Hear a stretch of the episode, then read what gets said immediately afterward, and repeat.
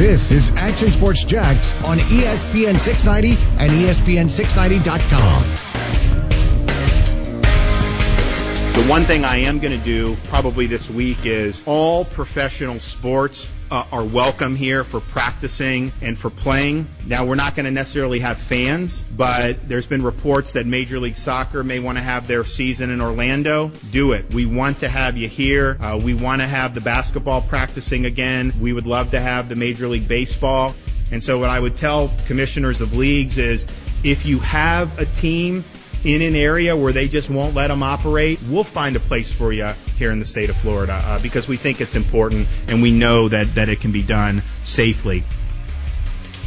That's Governor DeSantis talking about sports in the state of Florida. Arizona's open for business. Florida's open for business. Obviously, the UFC yep. has done some business already here in Jacksonville. Saturday night, a fantastic card, and it went off pretty well.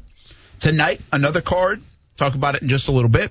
And also, uh, Saturday will be a fight card as well mm-hmm. at VyStar Veterans Memorial Arena right here in Jacksonville. But there's a lot of conversation about NBA in Orlando and in Las Vegas, MLS talking about Orlando, Major League Baseball. They want to do the home stadiums, but will they still have to find some other outlets because some of the stadiums, say in California or wherever else, might not be suitable and ready to go? Uh, how will that plan look? And even if you get further down the road to the NFL, there has been some conversation like Las Vegas's new stadium could host a myriad of games mm-hmm. because of the LA teams and maybe even the San Francisco 49ers. So, uh, plus the Raiders uh, on top of that. Be really interesting. But what Florida's basically saying is, give me your money and give us the attention and yeah. bring it in. I mean, right or wrong, that's what they're saying. What they're, they're the, you know, we asked the question, and again, we'll talk about it a little bit more in a bit. Who's going to be first to open the door to team sports. We get UFC, we get uh, the golf, but what about team sports?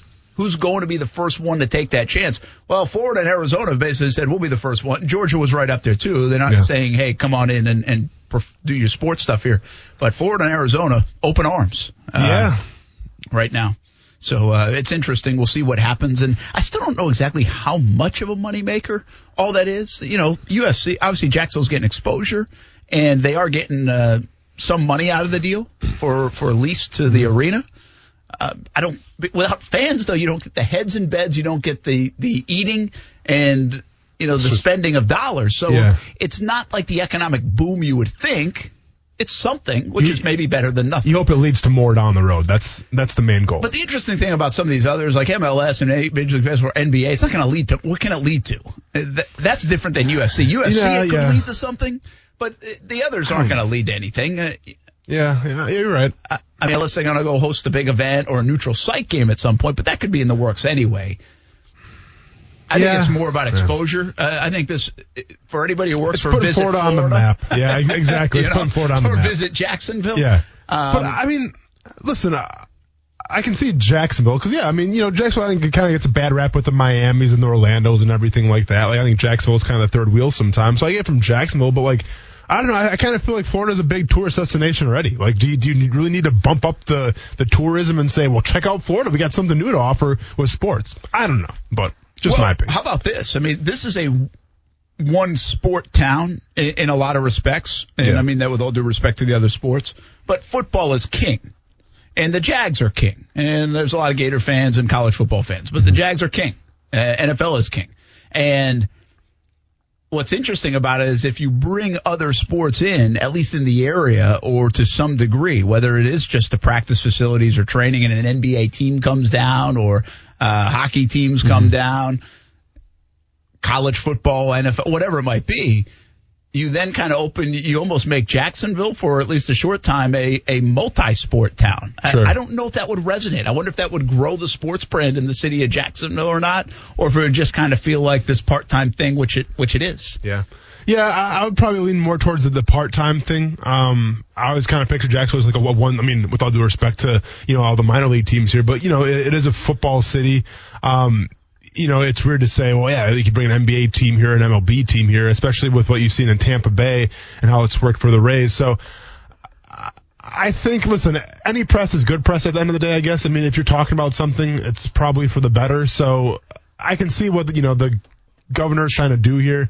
Um, you know, I mean, obviously it's it's world news right now. So, listen, you're taking a risk a little bit, in my opinion, right? Because whenever you're the first person out of the gate, there's going to be some risk behind it. But once again, I come from the standpoint of, oh, hey, it's cool to open professional sports back up in Florida and say, all right, go back to work. But every other city has to be on the same page still to have a season, right? And then that's where we're at right now. So we'll see how it plays out. Uh, real quick before we get to Kevin uh, about UFC. Uh, we asked the question in the last segment we were talking about Jalen Ramsey. We ever respect, repre- appreciate, like Ramsey? Can you see that happening down the road? Steven says zero chance. Thanks for asking. Uh, Ray says uh uh-uh, shake of the head. Uh, Barry says uh no. Um, what else we got? We got why are we talking Rams players? uh, uh, there is no chance, in heck, Ramsey ever matures enough to accept how he felt he was treated here. No chance. Mm-hmm. Uh, that is one. Uh, appreciate the talent, yes. Respect or like, heck no. And that's a dumb question. Uh, is, Red Viking says that's a dumb question. The honesty. Edward Nessler says, is this a serious question? No way in hell. No chance. And then we get political here. Yes. Jalen and Trump have similar personalities. Neither will ever admit a mistake. Just saying. You got me going on this one. Well, glad we got you going a little bit. Nice. But we ain't talking politics around here. All right, uh, let's uh, bring in Kevin. He wants to uh, talk a little bit UFC with our uh, analyst. That's you. Yeah. Not me. Uh, Kevin, what's up, man? Thanks for uh, listening to Action Sports Jax on ESPN 690. We got a fight tonight here in Jacksonville. Yes, sir. I want to touch on the fight this weekend real quick because it's frustrating to me to hear everybody talk about Conor McGregor, Conor McGregor. Justin Gaethje versus Khabib is the fight. Justin Gaethje just earned that title fight for winning the interim fight. This was a number one contender fight between Tony Ferguson, who should have already had a title shot, and Justin Gaethje, who just beat the guy who should have had a title shot. And people are talking about well, Conor McGregor. He should just slip in there because he's a, he's a popular. He'll bring in draws. I come from a wrestling background, and it's a tournament format. There's no politics involved. If you want to be the best, you work your way up the bracket. There's meritocracy based. And I'm sick of people talking about Conor McGregor. Oh, what you guys thoughts on that? Kevin, thanks, man. Appreciate you, it. Uh, you know, and it, it does look like on Fight Island, right? It could be, it's going to be, uh, uh, Khabib and Cage, uh, Conor. Um, no, I well, thought no, I saw no, Dana no, White it could be Gaethje, yeah, but, but but but there's rumors that Conor McGregor wants to fight Khabib on Fight Island or something like that. I mean, Okay, there's, they're okay. going back and forth. Yeah, listen, uh, Kevin, thanks for calling in, man. Appreciate it. Um, you're absolutely right. Okay, and just by hearing you talk, you're you're an MMA purist. All right, You- you're a hardcore MMA fan, um, a guy after my own heart. The problem is, is that that kind of way of thinking has kind of died out, it seems like, the past couple years in terms of how the UFC handles things, right? Conor is still the cash cow right now. And we see that with the interim championships, the interim belts. You saw Justin Gaethje when he got the interim belt. He threw it on the ground. Why? Because it didn't mean anything. But the UFC shoves the interim belts down someone's throat because, well, hey, it's for a championship fight. He's the interim champion. That doesn't really matter because, like you said, it's a bracket format. The, the champion should be fought and get the belt, and that's it. But now we're, we're combining the interim belts. We're combining sports entertainment with Conor McGregor. Um, and it's a problem. So I wholeheartedly agree with you. I think the fight to make obviously is Justin Gaethje and Khabib. I, talked about it uh, a year ago where I said I think Justin Gaethje out of anybody in that weight division will give Khabib the most problems. If you remember when Khabib fought a guy by the name of Al Iaquinta on short notice, um, Al Iaquinta lost a decision to Khabib. But you saw Al Iaquinta be able to get off the jab a little bit and use his wrestling to counter wrestle Khabib. Well, now take Justin Gaethje and times that by five. Take Justin Gaethje with a full fight camp and see what he does against Khabib. I think you have a, special fight right there. So if I'm the UFC, that's the only fight to make in my opinion. That's what the hardcore MMA fans want. I think that's what the casual MMA fans even want because Gaethje put on a performance against a Tony Ferguson who everyone was scared to fight. And you know what? And I, I don't care if Tony Ferguson didn't fight it like himself or whatever the reason was, but Justin Gaethje put on a show. And that show deserves to fight for the belt. Now the question is, what do you do with Conor McGregor? Few, few topics here, few options. You obviously have Nate Diaz 3 if you wanted to go there, but the the cool thing about that fight, Nate Diaz 3, is that fight's always going to be there. It's not going anywhere. So take your time on that one. I think right now the only logical thing for Conor McGregor to do would probably be to fight maybe Tony Ferguson. Obviously, he's going to be on the shelf for a while, so you can do Tony Ferguson, McGregor, um, possibly maybe like a Dustin Poirier, Conor McGregor rematch. but I'll agree with you, man. I don't want to see Conor McGregor fight Khabib again because Justin has definitely earned that shot. Yeah, he, uh, I think a lot of people feel that way. We'll see if he gets it, but um, uh, I hope we we see it as well. I am not a purist like you guys are in that sense, but I would think he's earned that right to be able to get it. Yeah. Uh, especially after that performance on Saturday night. So UFC is back tonight here in Jacksonville with a little less fanfare, if we're being honest. Is that just because of the card? Uh, is it just? Yeah, uh, yeah I mean, obviously is... you don't have the pay per view, you don't have the card, you don't have the hype of being the first time. Uh, yeah. It just happened on Saturday. Yeah. So Jacksonville was kind of in the spotlight. It's a midweek event uh, and and it won't gain as much attention. But I'm not even sure this coming Saturdays will gain as much attention. That card was so good. You even yeah. said it's one of the best ones ever. Yep, and, and it uh, delivered. It, will be tough to back it up. Yeah, I mean, so this is good to see that you have a couple things here at the UFC. You have UFC pay per views. You have UFC fight nights. Right now, we're talking about a UFC fight night. So obviously, people don't, don't have to pay to watch you know this whole card, which means that the card quality may be a little lower than UFC 249 was. So that's just the way it is. But as far as the card card overall, Brent, we're number one it's sports again, right? So I still think they can ride some momentum and people watching, especially on a Wednesday night where if you're wrestling fan, you get wrestling, but also during the pandemic right now, not a lot to watch on TV, and it's going to be showcased on ESPN. So I assume the numbers should do pretty well. As far as the card's concerned, you know, if you break down the main card, once again, check your local listings, man, see what time those things pop up. But we talk about the main card, talk about a few fights here. You talk about the main event, Glover Teixeira, Anthony Smith. Okay, Glover Teixeira um, has literally, I guess, defied um, father time. Okay, the guy's 40 years old. All right, and he's had his fair share of fights. He's 30 and seven, and for whatever reason, he seems to have found the fountain of youth, and he's still performing at a very, very high level. Taking on Anthony Smith. Anthony Smith, um, kind of like that underdog story. Start off a little shaky, put it all together. Fought Jon Jones. Obviously, Jon Jones got the best of him um, in every single round, but Anthony Smith is still a killer. Ended up quote you could say retiring Alexander Gustafsson. We'll see if Gustafsson comes back, but had a great showing against Gustafsson. Um, two strikers, two guys that can also go to the ground if they want to, but they're both dynamic. They're both a, uh, very explosive, dynamic, coming in at 205 pounds apiece. So that's going to be the main event. A very intriguing fight. Um, Anthony Smith, you know, nine years younger. You like his chances, but you can never count out the old season vet in Glover Teixeira. Co-main event, another interesting one between, and these are heavyweights, Brent. We got Ben Rothwell, Ovince St. Preux. Ovince St. Preux, former football player from University of Tennessee. Okay. First time fighting at heavyweight. Used to fight at 205. Now moving up to the heavyweight division. Didn't like cutting weight anymore.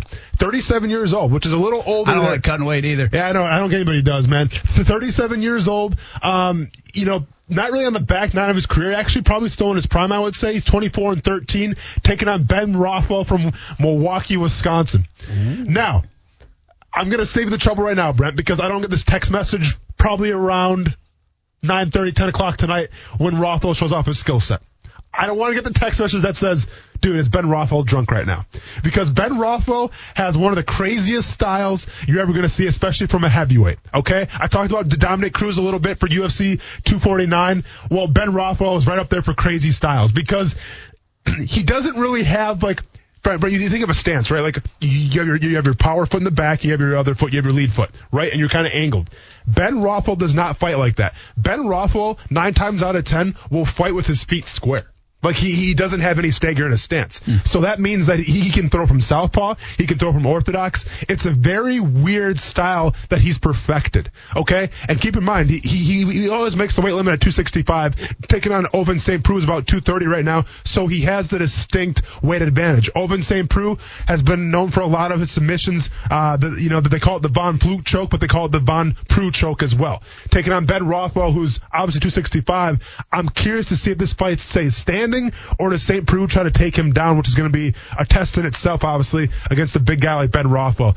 But be sure to check out Ben Rothwell's fighting stance because I don't know how he makes it work. He breaks every rule in the book in terms of striking, but it works for him. But he gets it done. He, he gets it done. Yeah. Sometimes it's so unorthodox. Exactly. It helps. Exactly. Yeah. Uh, yep. So interesting. So uh, we'll we'll keep our eye on that tonight. ESPN Plus, uh, the place to be for the UFC fights uh, live from Jacksonville here on a Wednesday card. And again, the second part of a three night event really for the UFC in Jacksonville. The next one will come on uh, Saturday. How uh, real quick? Is Saturday's card better? Is it is it got has it got a headliner? Oh yeah, so Saturday's card is Alistair Overeem versus Walt Harris. Um, actually, ESPN's going to run a story, I believe, on Friday about Walt Harris. Walt Harris actually, his daughter was um, abducted hmm. probably about a year ago, and ended up they, they found her body. So was, um, they, they ended up catching the guy that did it, but he was going through that, and he actually that was during a fight camp as well. He ended up backing out of the fight, obviously, all that was going on. So this is like his first fight back from that whole situation. So ESPN, um, I think they have like an E60 thing uh, on Friday featuring him fighting Alistair Overeem, who's a pretty known guy in, in MMA. All right, so we're watching this stuff on Saturday, yep. uh, uh, the card from Jacksonville, and for a couple hours, and the kids are watching, and Steph's watching, and the question I keep getting after. Uh, I see bloodied face after bloodied face or uncomfortable position after uncomfortable position. Yeah. Why? it was like why? I, I have answered like, this question like, before. I, I, know you have. Like yeah, this yeah. isn't like this was this unusual question. It must no, be the most popular question. Like you were afraid to ask the question a little bit to gauge you when we had him on, right? Why do you fight? Why yeah. do you fight? Because you because you guys get tired of those kind of questions. Of I think. Yeah. But I I do believe with the UFC kind of in town and and getting more eyeballs on it and. I mean, it does it does beg that question a lot. It's, mm-hmm. it's like why? Mm-hmm. Because what's interesting too is you, if you've talked about it in the past, it's like not most of these guys aren't getting rich off this stuff. No. You know, you can play the dangerous game of the NFL, mm-hmm. but you can get rich off that now. Yeah. I sure, mean, you absolutely. make a lot of money. Yeah. Well, and I always say there's a reason why NFL players don't transition to MMA, right? Because yeah. you don't make money and you get punched in the face. Yeah. And listen, I think uh, it's not my it's not what I would like to do is get punched in the face. Yeah. I understand that we're all not alike in that regard, and that yeah. doesn't bother some people. Sure. Uh, you know, whether you, it was a kid in high school that didn't mind getting fights, or the guy you knew in college who would get in a fight every time he went to the bar yeah. and didn't mind being hit and, and all that stuff. Yeah. Some people are mad like that. Me, I kind of like my face, so I don't like it uh, getting hit like that. But um, I'm a lover, not a fighter. Hey, I've nothing wrong with that, before. man. Nothing wrong with that. I don't think I'm the first person to say that. But uh, so. But the question of why does kind of, especially to the novice person, mm-hmm. the casual fan, the the folks just checking it out.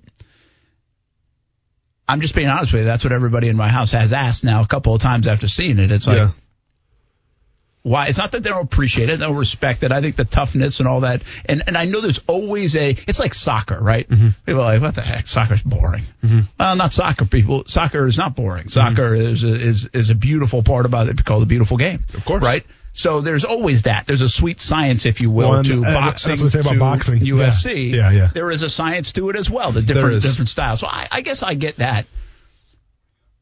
But the why is still a palpable question. so, yeah, I mean, listen, I can take this question a lot of ways here. And I'll start by saying this because Joe Rogan um, eloquently put it like this. In terms of mixed martial arts and stepping in a cage and fighting another man who has been training to beat you up, to knock you out, to inflict pain on you, the sport of MMA is the ultimate problem solving game with dire consequences. Okay, that's what it is. Like, say like you, you like solving problems. Maybe you like doing Sudoku puzzles. All right. Okay. Well, when a guy gets in a cage, he's also solving a problem, right? He's trying to figure out what is my opponent trying to do. What do I need to do to inflict the most hurt and damage on him and things like that. So it, it's a game. Okay. Now I get what you're saying. Well, Austin, I, I watched UFC 249. Um, you know, this last Saturday, I saw Tony Ferguson get absolutely bloody to a pulp. Okay. It was gory. It was, it was, it was a blood sport. It was human cockfighting. You know, all these terms. And I say, you, you like imagination. Okay. Because I watched that fight. I watched that Tony Ferguson fight, Justin Gaethje fight. And you know what I wanted to do? I wanted to go to the gym that night, man. Like I was pumped up. I'm like, that was awesome. Like that's why I do it. It's fights like that. You know, it's glorious fights. And yeah, is Tony Ferguson probably hurting the next day? You better believe it. Is he in JOI right now, man? Probably strapped up to the morphine or something like that? Probably.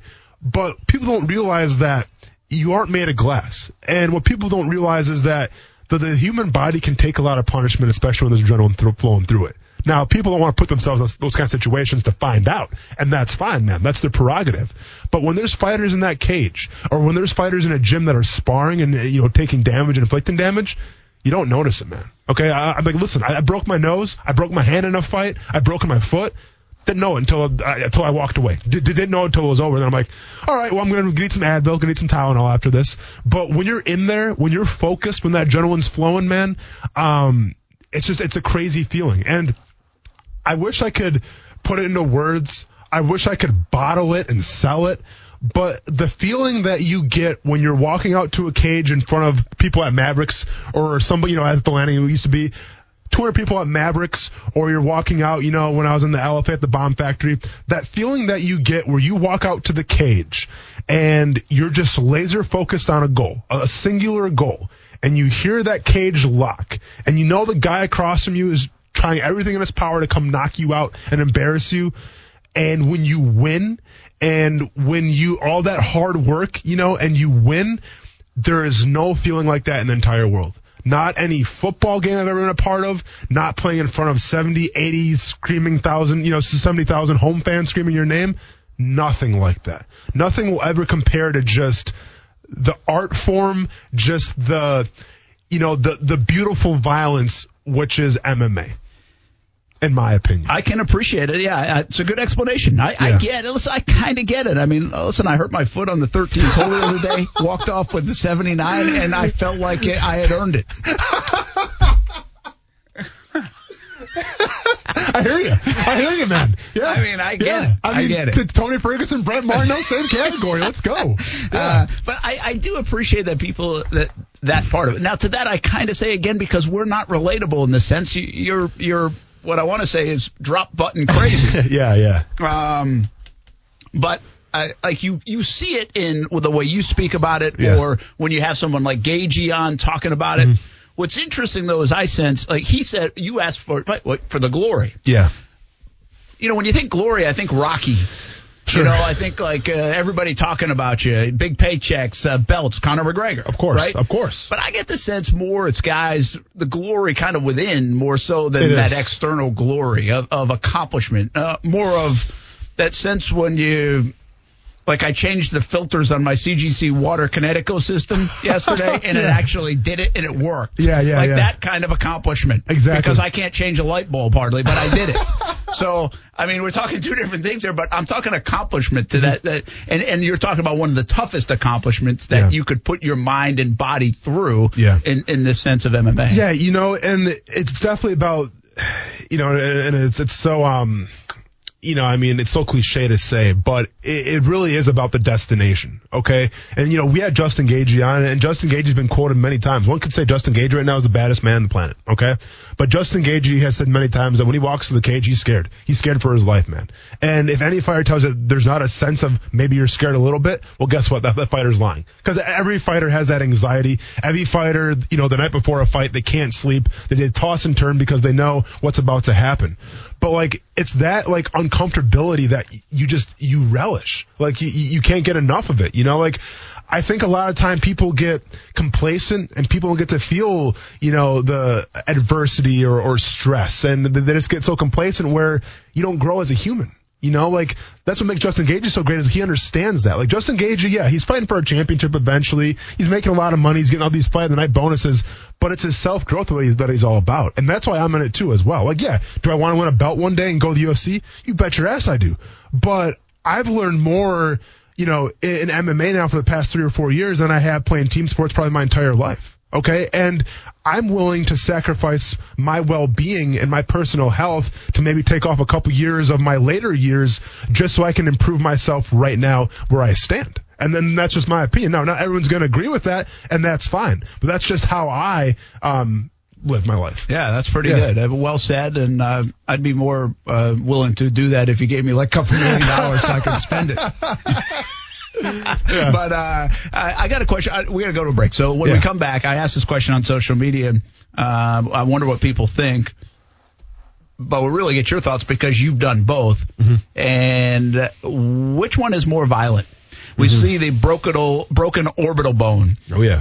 Uh, you know, we see that bloodied up face uh, hand to face, foot to face, knee to face, yeah. elbow to face. Oh yeah, knocks in the head. But which is more dangerous? Uh, which is more violent, really, uh, and and maybe maybe dangerous to the to the human body? Yeah. You've played two of the most dangerous things you can do, violent things you can do. That Yeah. is in the NFL and now MMA.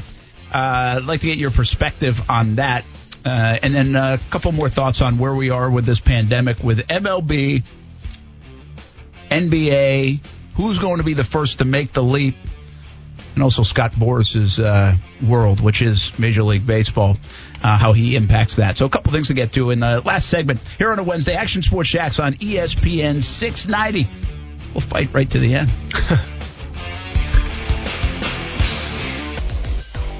Bird guarded by LeVorn. Drives around him.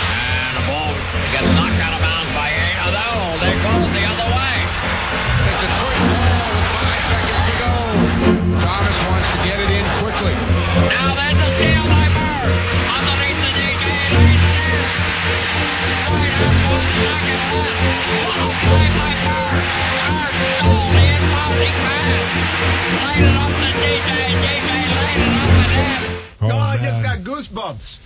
Could you imagine the call this past season with Larry Bird riding the pine as the Toronto Raptors won the NBA championship because his game doesn't translate well to the modern era NBA?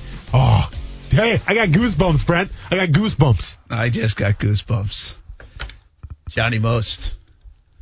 What a great play. Gosh, I can very few play. I'm not uh I don't have too many plays that I remember like almost every image of. That is one. I don't know if it's because I've seen it so many replays of it now or it was just that vivid in my memory bank. Heck, I was only uh, must have been uh, like nine years old at that time. I think that would have been during that season. Hmm. And maybe it was a little later than than that year. But uh, anyway, Larry 87? Bird.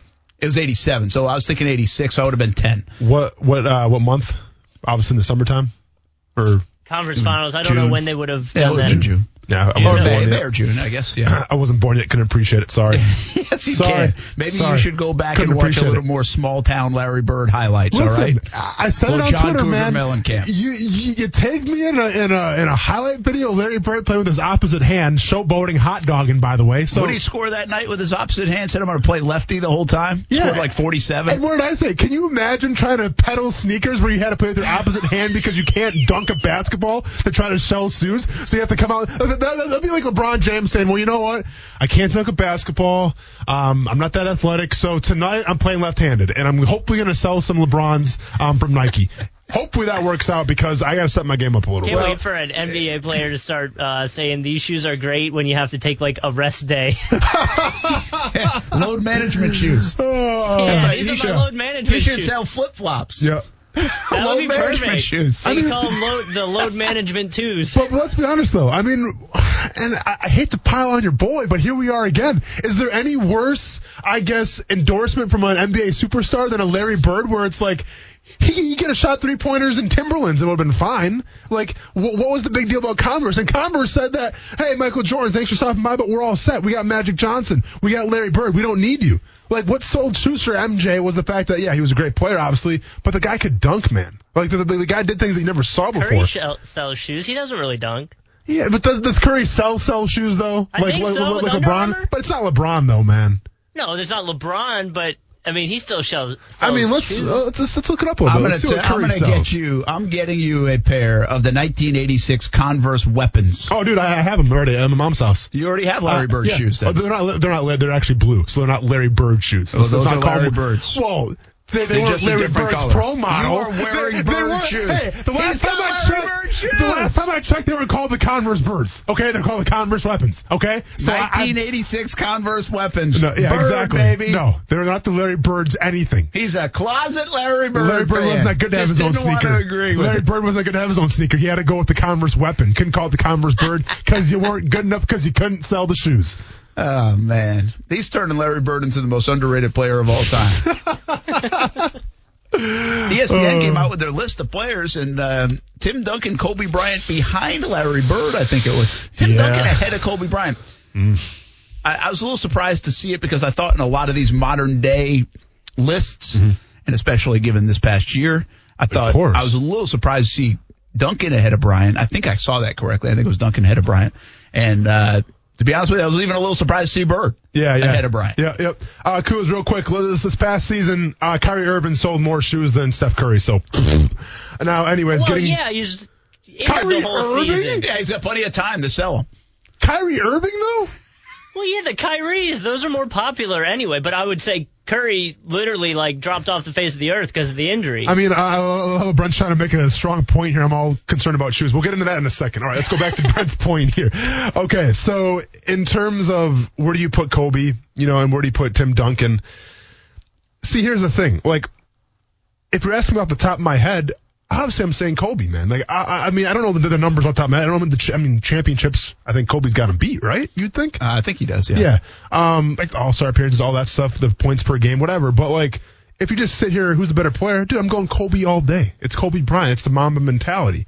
But what hurts Tim Duncan in the conversation was is Tim Duncan was Mr. Fundamental. All right. Like Boring. he, yeah, he was never really that entertaining to watch. The so the guy still got the job done, but to put Tim Duncan ahead of Kobe Bryant, man, it's pretty ballsy, I think. Yeah, it's it's. Uh, I don't think many people would say that, but I think if you then dissect the numbers in the game, the accomplishments, it, it might add up okay. Yeah. Uh, but you know they, they were going to move some people around and make it a little controversial anyway. You figured, and Kobe will automatically get extra love uh, right about these these days. So you Yeah. know, given given what happened uh, here in 2020. All right, uh, we got a few minutes left in the show and, and a lot to get to. We were talking UFC. One final thought there: UFC or NFL? More violent, more dangerous? You played them both. Yeah.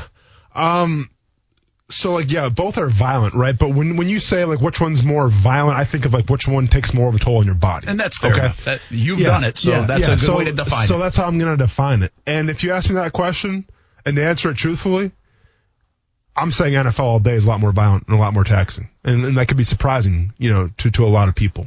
But the way I look at it is like, yeah, an NFL game.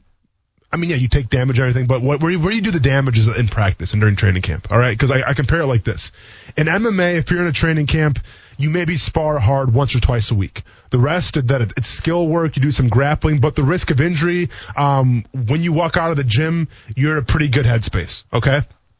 I remember my rookie year in the NFL where I'd be in training camp, I'd get done with practice, I'd go to the locker room, and I have the biggest headache of all time. And I have the headache when I'm sleeping, and so I just chase it down with some ibuprofen, wake up the next morning, cool, headache's still there. And I have a headache yeah. for like three straight weeks. Okay, now is that healthy? Probably not. No, it might right? be called a concussion. Yeah, but what are you going to do? You're going to say I have a headache, I can't practice today? No, yeah, it's just, and listen, that's another debate for another time of how those things should be handled. But all I'm saying is, I took a lot more wear and tear on my body playing football than I will probably ever have in MMA. And keep in mind, I've I've broken my uh, my toe, I, I've broken my hand, I've broken my nose, I've had you know numerous injuries, but nothing compares to the way that I've you know I used to feel during training camp. Where I just felt like I'm, dude, I'm literally just going through the motions right now. Like I'm just trying to make it through another day. I've never had that feeling one time in MMA. So You know- to answer your question, football. Here's you just brought up something really interesting to finish off this point. Is you said, what are you going to tell somebody you have a headache? Mm-hmm. Well, that's because you have to tell somebody. You know, you have teammates, you have coaches, you have trainers, you have uh, this almost like the responsibility to the fans in in, in essence. I'm not saying you don't have some of those responsibilities, but you have less of the pressure of those responsibilities, I think, on you maybe in MMA because it's considered an individual sport. I know it's your camp. Yeah. But if you do have a headache Mm-hmm. or something like that and you now have it for two or three days Yeah. in MMA, you could say, hey, listen, I ain't sparring today. Of course. We got a workout in and all this stuff, but Yep. I ain't sparring Oh, today. and, and that, that happens all the time, bro. you know, but you can't really say, "Hey, I'm out of this drill today in practice," or "I'm not playing on Sunday in a, in especially football." especially when we're trying to make a team. Like Yeah. with MMA fighting, you're always going to have fights, okay? And, and and as long as you have that communication with your coaches, you're always going to be put in the best stages to, to succeed, right? If you have a headache, all right, man, sit out today. Maybe when sparring a little too hard yesterday, let's go ahead and sit out. Let's just do some light stuff and make sure you get back to 100%. Football? Are you kidding me? I have a headache? You're going to report a headache? No, because you know why? You get out the little pen, get out the little clipboard, and you say, ah, all right, well, concussion symptoms, and that goes on your record. And you know what? And if you're trying to find a new team and you're on kind of the, outside looking in, think team's going to bring you in? No, absolutely not. So you suck it up, you chase the headaches down with whatever pain pill you can find, and you go to work. And then that, that just, it, it is what it is. Now, maybe the game has changed in the six or seven years since I've been in a locker room, but I'll be honest with you, I kind of doubt it. Yeah, I doubt it too. Uh, interesting point uh, Mm-hmm. when it comes to uh, the similarities and differences on the toll of the body, at least in the NFL and the MMA. Okay, we're going to really switch and, and hit on a couple topics before the end of the show just to wrap things up. We started the show today talking a lot about the pandemic and where sports is, and I just admittedly said I feel worse about sports firing back up on all cylinders than I did even last week or two weeks ago.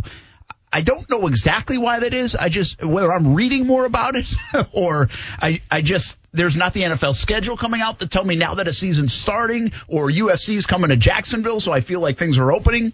But listen, if Florida here, the doors are opening. Whether it's to pro sports like Governor DeSantis said today, come on in. You can practice and, and play if, if the time is right. Uh, to, you know, life is getting a little bit back to normal if you want it to here in Jacksonville and the state of Florida. That's not across the country.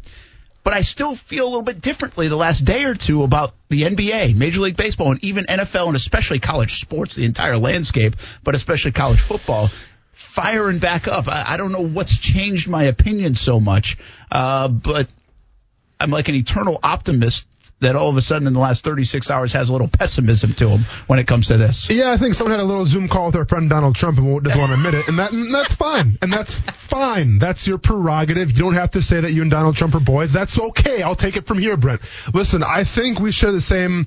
You know, I don't want to say gloomy skies here, but I think we share the same mindset from when we say no one's on the same page right now, right? Like, great, Florida opened up, fantastic, good. Arizona's going to open up, but I think we need the entire country to be on the same page to make this thing work. You just can't have one person doing their own thing over here, another person doing the exact opposite over there. Like, things don't get done that way. Things don't get done in business. Things don't get done in a locker room, and things don't get done in a country. I think if that's the way it's going to be. So until everyone's going to be on the same page of how we're going to go forward, I just can't foresee it happening. Once again, just my opinion, but I think um it holds some ground. Well, you uh, asked yesterday. I asked, is Scott Boras bad for baseball? Speaking of baseball starting up, and they're in negotiations right now. That's the latest. You know, there's a plan, but they haven't really talked money. And once they talk money, I feel like Scott Boras will be a big part of it because he's kind of the money guy for the players on so many levels. And the players are going to be asked to take less money and this 50-50 revenue split, given no fans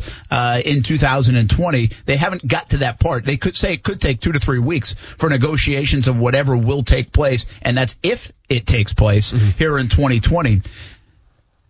I said yesterday briefly, and then I looked it up a little bit more today and read about it, and, and I kind of feel a little differently on this. I say, is Scott Boras bad for baseball? Well, at face value, I would say, come on, the contracts have ballooned. He's got all the chess pieces, all the big names. They're all coming to him, so he knows where this guy's going. And, and I'm not saying he uses a player for a pawn in his game, but he could if he wants to. and he has a lot of power as an agent. Uh, and I feel like sometimes that's a little too much. It, it feels almost uh, totalitarian, if you will, Yeah. uh, on the agent side. Nice word, by the way. Uh, thank you. I was trying to spit that one out. That's a big it. Scrabble word for the day. Uh, but I read a little bit more about it, and it it actually is maybe better serve the question you asked yesterday when we brought this up. Is it really the organization's fault? Is it the Yankees' fault? Maybe the Red Sox for paying those kind of dollars, the Dodgers, Mm-hmm. Texas Rangers for giving Alex Rodriguez 250 million. Boras's job is to get the guys as much money as he can, Yeah. and to favor the players as much as he can. These are billionaires and millionaires, and they just want a piece of the pie. No different than the NFL players, who we've said, you know what, they maybe do deserve a little bit more piece of the pie. So I guess I've backed off on my dislike so much for Boras. Yeah. Although I do think in this time frame, he I don't really need the, the that player owner juxtaposition. They need to do whatever's best for the sport. Sure. They kind of have to. This is one time frame. This this bit where baseball can't afford a black eye. If you're a baseball fan, it can't afford a black eye, and so do whatever you got to do behind closed doors. Argue if you will, but in the public, I really don't need Boras saying, "Hey, screw the owners and the players should get all this." And Yeah. I don't think that's the time for it in, on this front. Yeah, so to answer your question, Scott Boras bad for baseball? And I go from the classic standpoint of don't hate the player, hate the game. All right, we're all products of our own environment, and the environment that Scott Boras has come from, the environment was set up to make the most money. Okay, since I was a kid, it was ingrained in me that the New York Yankees suck. The New York Yankees suck. The Milwaukee Brewers will never win because we don't have enough money. The New York Yankees buy all their championships. That was my childhood in a nutshell. Okay, people in Wisconsin They hated the, the New York Yankees. I think everybody in every single state besides New York hated the New York Yankees. So that was always ingrained um, in me. Okay, and it was that big market baseball. So do I hate Scott Boras or do I think he's ruining the, the baseball game because of what he brings to the table? Absolutely not, because this goes way before Scott Boras. Okay, um, one could say that baseball they have a money problem. Okay, but Scott Boras, he is not the virus that causes it. He's just the guy that tries to make the best of the situation. So I think that the game, or I think the problem lies more with how the game has been handled more than Scott Boras. Yeah, I, I, again, I, I think this is an unusual circumstance, but you got to remember now. Go back a couple years ago. And Boras has a ton of these guys out there, and Bryce Harper and all these guys. And remember, they were like two weeks into training camp or two weeks from uh, spring training, and nobody was signed. They had all these free agents that were still signed. It was basically Major League Baseball was digging their heels in. I think they have their uh, the the latest uh, CBA is expired in 2021. So this could be a huge, huge player. Whatever happens over the next three months, six months, 12 months into 2021. Uh, I think I read that correctly. So Boras is such a key player of this. Again, this is less about Boras right now, less Yeah. about the players, less about the owners. It's more about baseball. Do what's best for baseball. Just get on the field and do it in the right way. Hopefully everybody gets a little bit piece of the pie. But like I said yesterday, that pizza is smaller than it's ever been. Yeah, uh, in that respect. And listen, this just comes back to my thesis that I've been preaching all day. They just we have to get on the same page here. And I get it, it's not easy, man. All right, It- it's it's not easy because people want different things. Not in this climate. There's a not in lot of red, climate. red state, blue state lineup, Uh, uh, and that's not you going know away. It's almost impossible. Let's be honest. It's almost impossible to get on the same page right now. But I truly think that if you want the longevity of professional sports to last in this climate, you need that, man. All right, there, there has to be some kind of compromise or some kind of you know come to Jesus moment, whatever it is. But like people have to get back on the same page. Let's end with this. We'll do a little bit more on the college sports uh, angle tomorrow that I want to dive into. We did earlier in the show uh, some as well, but I want to finish today with who will be the first team sport to jump back in? Major League Baseball, NBA, or will football play before both of them? Because there's a thought here that I think. If we have a football season, people will feel like, okay, life's somewhat normal. Yeah. I might be overvaluing football. Uh, maybe in all parts of the country it's not like that, Mm-hmm. but it's, especially with the NFL, it's like okay, if we have the NFL, then it feels like life is normal. If we don't, it's like whoa. Well, I and hope that could so. impact everything. But, Well, but yeah. it impacts our world. I'm trying to take it outside of our our world and saying, okay, does my mom feel the same way? Uh, probably Well, not. I mean, I'm sure my wife would be stoked because you know I don't have to watch the NFL Red Zone anymore or anything like that. No more fantasy football, so she'd be pretty excited. Is it a fair barometer to say that? I mean, if we have football, do we feel better? Correct. about where we are with the pandemic, economically, our jobs, society, anything. I mean, is, Listen. is it is, is that trivial? No, no, you're absolutely right. We're creatures of habit. Okay, and like the football season, it's always been there, and people turn to football to you know take their mind off whatever their jobs, their family, whatever it is. But people turn to football for entertainment and to just you know have something to believe in, something to support. You take that away. I mean, I mean, I don't know what to tell you. I Yeah. mean, it, it, it's going to be an issue. so Do you think football beats baseball or NBA back, or is it the NBA or MLB that kind of sets the trend? Who's going to be first to dip the toe in the team sport pond? So I think MLB probably has the best shot of coming back because right now with NBA, yeah, yeah, you're talking playoffs right now, right? You're probably talking the, the end of the season, the playoffs, or anything like that. With MLB, there's still a lot of season to salvage. And don't forget, this all started with the NBA in the first place. Okay, the NBA was at the forefront of saying, let's cancel all this stuff down. Yeah, let's yeah. shut it down, guys. So to That was say, a cause and effect there. They had players that Well, tested positive. yeah, yeah. So I think it's going to be MLB. Yeah, I think the timeline adds up to MLB. I think the question is, does it get muddy and they can't get it done by July 4th? And if they can't get it done by July 4th, well, then you run out of time for a season. Mm-hmm. Then it might just be better to scrap the season if you can't get things going until mid August. And what kind of season could you have? Well, then that would bring in the NBA who says, hey, we could go all the way to Labor Day if we need to before we, we get this thing rolling. Yeah. And then the NFL, do they go off on time? Well, s- start getting your knowledge in esports, Brent. Video game playing is up. Yeah. Uh, what's his name? Just came out with a new one on his 52nd birthday. Your Talking guy. about, talking about Tony Hawk? Tony Hawk, Talking about my dude Tony Hawk? Yeah. I see you, Brent. See that? I see you, Brent. We're all playing video games now. Well, that doesn't change for me and Coos. Three hour Join video us. game tomorrow on Action Join- Sports Jax on ESPN 690. Be a hell of a show. I'll see you on TV tonight, down. CBS 47 and Fox 30. Thanks for hanging with us, everybody. This is the story of the one. As head of maintenance at a concert hall, he knows the show must always go on. That's why he works behind the scenes, ensuring every light is working, the HVAC is humming, and his facility shines. With Grainger's supplies and solutions for every challenge he faces, plus 24-7 customer support, his venue never misses a beat. Call quickgranger.com or just stop by. Grainger, for the ones who get it done.